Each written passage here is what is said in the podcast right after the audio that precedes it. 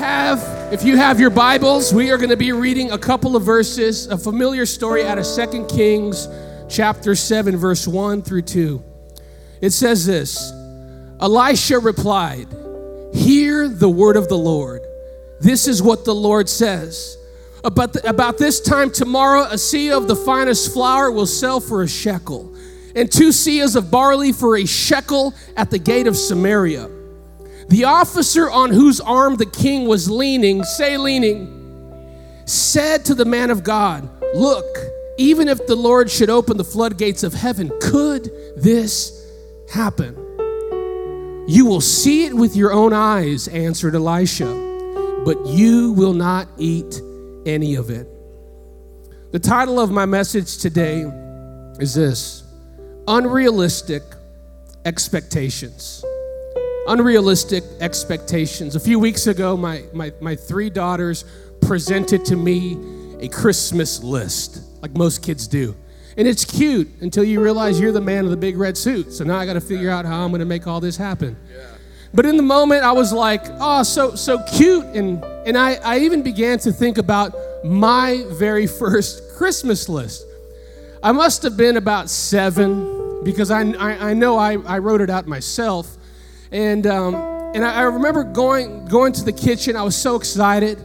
I grabbed this pen. I grabbed a piece of paper. And, and I started writing down everything I wanted Santa to deliver. At the top of my list, it was like a Super Nintendo. I wanted the new Will Smith C D. I mean, there's a lot. I wanted a jersey. I, I wrote down all of these incredible things. I was so excited. And because I didn't have a chimney in my house, I figured I got to put the list outside somewhere. So I go out to the front door, and by the window, I tape my list on the window, and I was just a, a happy seven-year-old. Every day when I'd go to school, I'd look at my list smiling. I'd come back home smiling. I was so excited. Finally, it was Christmas. I, actually, I'm Mexican. It was Christmas Eve. That's when we celebrate Christmas. I'm, I've never understood why. I don't know. But it's Christmas Eve, and I cannot wait to open up the gifts Santa delivered. I'm opening up these gifts. I'm so excited. But there's a problem. I only see one more gift under the tree, and I still have like six or seven gifts on my list. I wasn't complaining because I was grateful for what I had. But I left that Christmas scratching my head, wondering why Santa didn't deliver all of my gifts. A year goes by, and it's almost Christmas time again. There goes Andrew to the kitchen. I'm writing my list. I'm so excited. This year, it was even bigger than the year before. I grab the tape, and I tape it on the window. I'm looking at my list every single day. It's finally Christmas Eve. And I got my list with me. No one can see it, but I'm counting gifts, making sure everything is there. And sure enough, not everything on my list was, was under the tree. I left that Christmas Eve scratching my head. The next year goes by, same story. I'm getting ready to go tape my list on the window. But as I'm getting ready to go, I start to remember the previous Christmases. So I look at my list, and I look at the tape, and I go back inside. I take my list, and I start crossing things out. I start making a more realistic list. You know, it's interesting how yesterday's disappointments have a way of influencing today's expectations. Yeah, yeah. How disappointments in life have a way of creating a realistic person. Elisha is declaring the word of the Lord. By this time tomorrow, everything is going to change. It's huge. But Elisha is talking to a bunch of people that have experienced some really bad Christmases. The famine in this day was so severe. Like, just so you get the picture of how bad this moment was.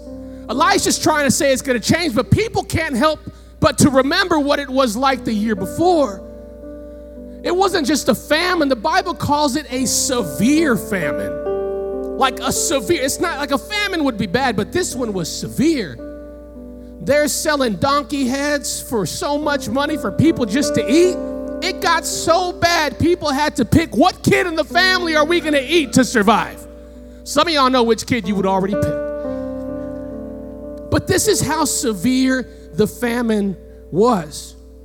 These people that Elisha was talking to were hearing this word. And if you and I were there, it probably would have went in one ear and right out the other.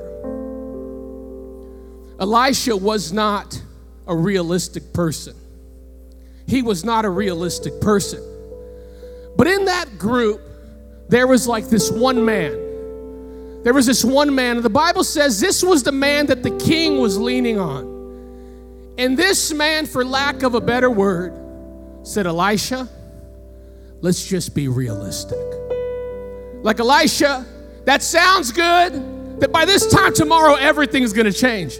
It sounds good, like God's really going to heal my body. It sounds good, like my family is really going to be restored. It sounds good, but Elisha, just be realistic.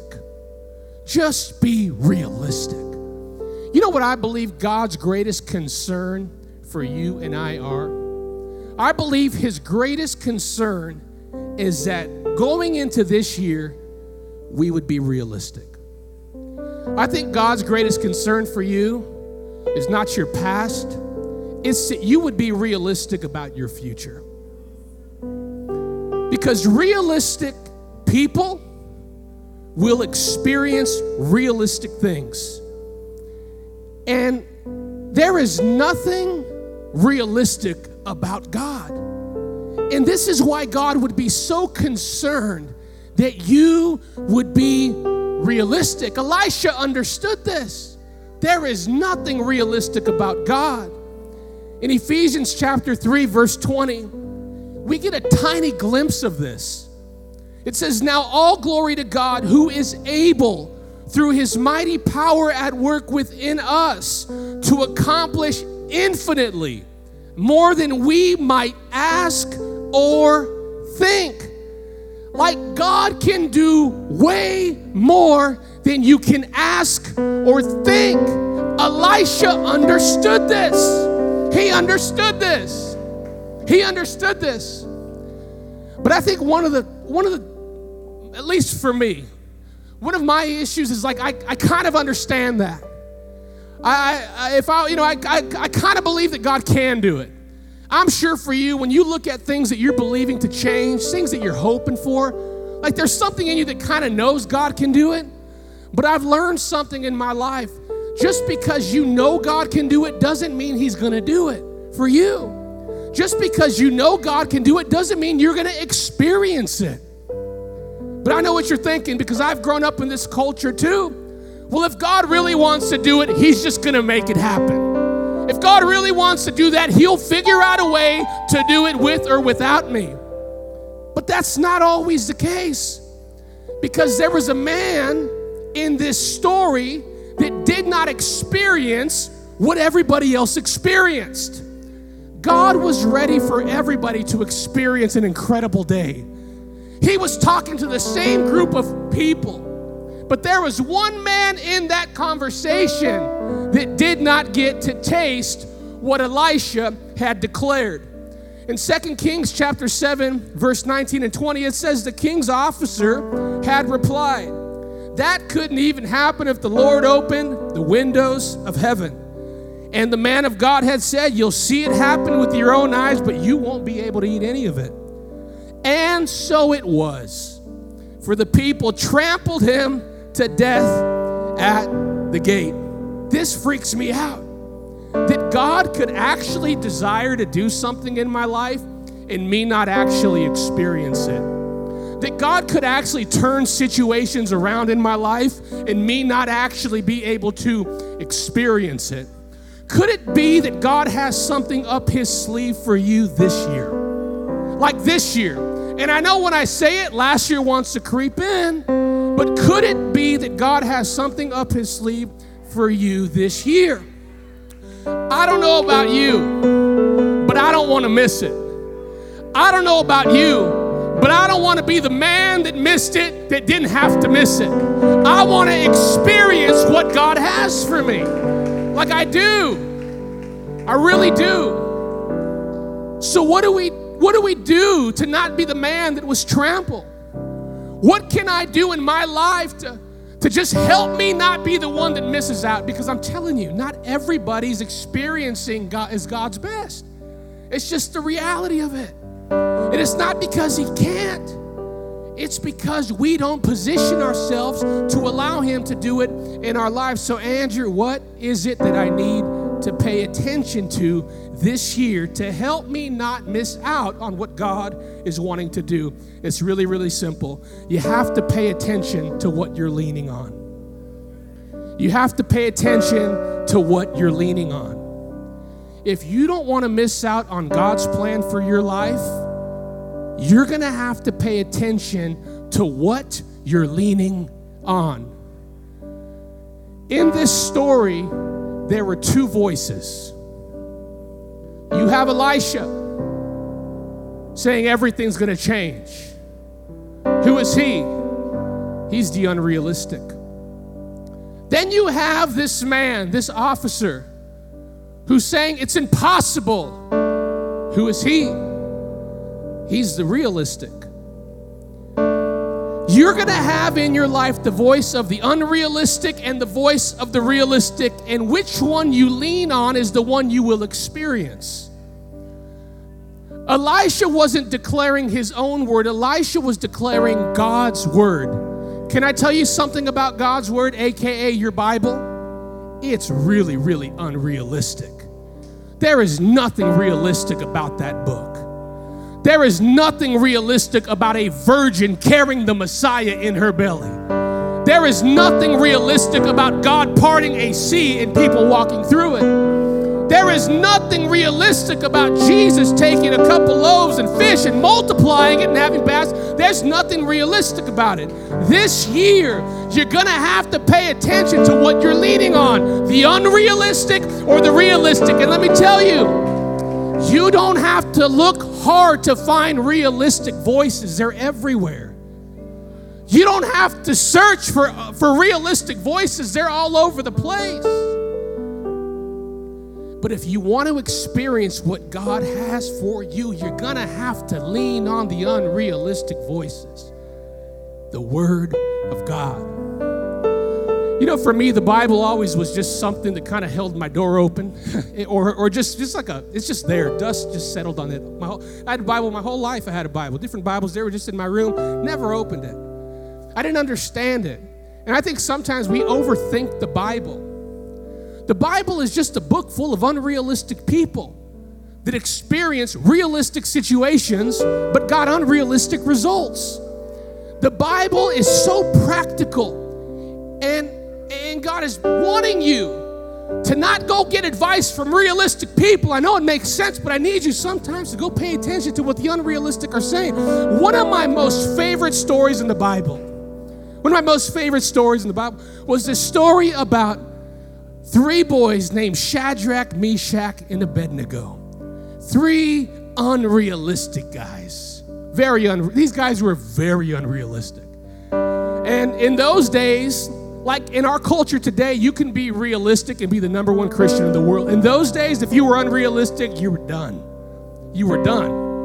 You couldn't hide behind it. You were done. There was this king by the name of Nebuchadnezzar, and he had this huge statue built, this gold statue, ninety feet tall, and he put this law in place that said when music starts to play, everybody needs to bow down and worship this gold image.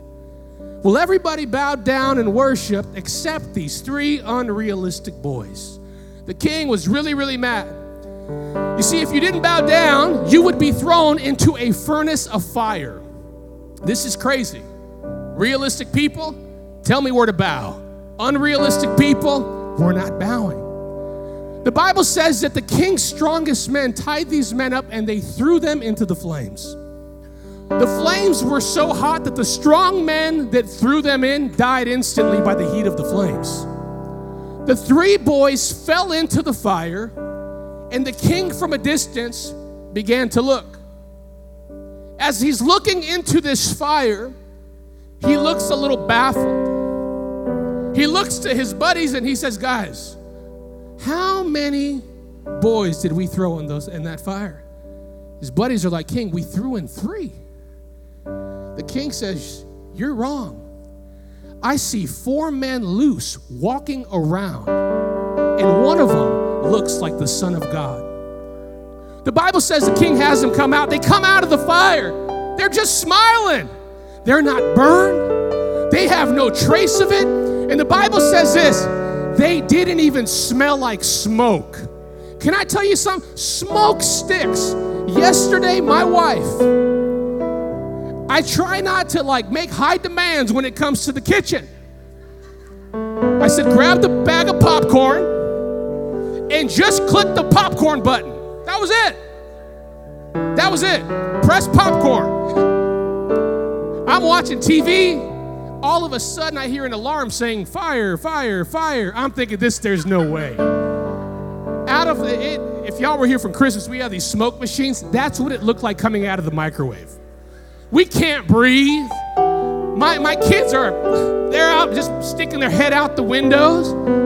But smoke sticks. I woke up this morning smelling smoke. These three boys come out of the fire that killed other people, and they didn't even smell like smoke. Why do I share that story with you? Because it's an unrealistic one. And there's going to be days in your life where you need some unrealistic results. There's been some days in my life with me and my wife where we have faced some things that were difficult. We have faced some situations that I know we're going through. They are real. And realistic people are telling you it's done. And in that moment when you have the temptation to lean on the realistic, if you don't have an unrealistic story in your back pocket, you might miss out. I remember one moment in an elevator with my wife wanting to be so realistic because the situation was painful. And with tears coming down my eyes in that elevator, all I can think about was those three boys. And I looked at my wife and I said, even if we go in there, we will come out and we will not smell like smoke. You have to lean on the unrealistic if you want to experience unrealistic things. This year, God has some things for you. You could be realistic about it or you can be unrealistic about it. Being unrealistic is not popular. Being unrealistic is not the, it's not gonna look the greatest on your application when you put it into a job that you have no business applying for. But when God gives you a word, everything can change. I want to invite you to stand to your feet in this place. My desire today was just to stir up some faith in you. Just hopefully to give someone a little bit of faith, to believe that God is able, that God still can, that regardless of my past, God can turn situations around today. I want to pray for you in this moment. The band's going to sing. They'll go through something real short. We're not done yet, but I do want to pray for the people in this room and for those online. We're stepping into a new year. This is awesome. I think for us, you know, it is just the flip of a calendar, but for, for most of us, it's kind of like this reset that takes place, almost like this fresh start. And if that's what you need to get started, more power to you. But I want to pray that this year would be an awesome year. This year, this year would be a year marked with miracles. That this would be a year marked with good stories. That you'll go into twenty twenty-four talking about the great things that God did for you the previous year. Let's pray. God, today I just pray for every person in this room. God, you know who's here. You know who is online. And God, we just say first and foremost, thank you for life today. Thank you for an opportunity today. Thank you for purpose today. God, you see the pain, you see the hurt, you see the confusion. But I pray, Holy Spirit, that you would come in and give peace that surpasses all understanding. That you would give people uh, just, just a fresh wind of your presence to step into this, this new year. That people would walk with a greater confidence. That even now, fear would detach itself from the people of God. that people would dream again, that people would believe again, that people would expect again, that people would expect again. There's some of you that tried it the first time, it didn't work. God's saying, go do it again. You put in the application, it didn't go through. God said, go do it again. You try to have a baby, it didn't happen. God said, go do it again. You try to work on that relationship, it didn't work. God said, go do it again. God, I just pray, I just pray right now, God, that as we take the steps you are leading us to take, that they will be fruitful steps, steps of promise, steps of promise. God, we believe today that our best is absolutely ahead of us. In Jesus' name, amen. Amen. Can we worship God just for two more minutes? Thanks for listening. If this impacted you and you'd like to partner with us, go to celebrationchurch.cc slash give to help us reach people with the message of Jesus.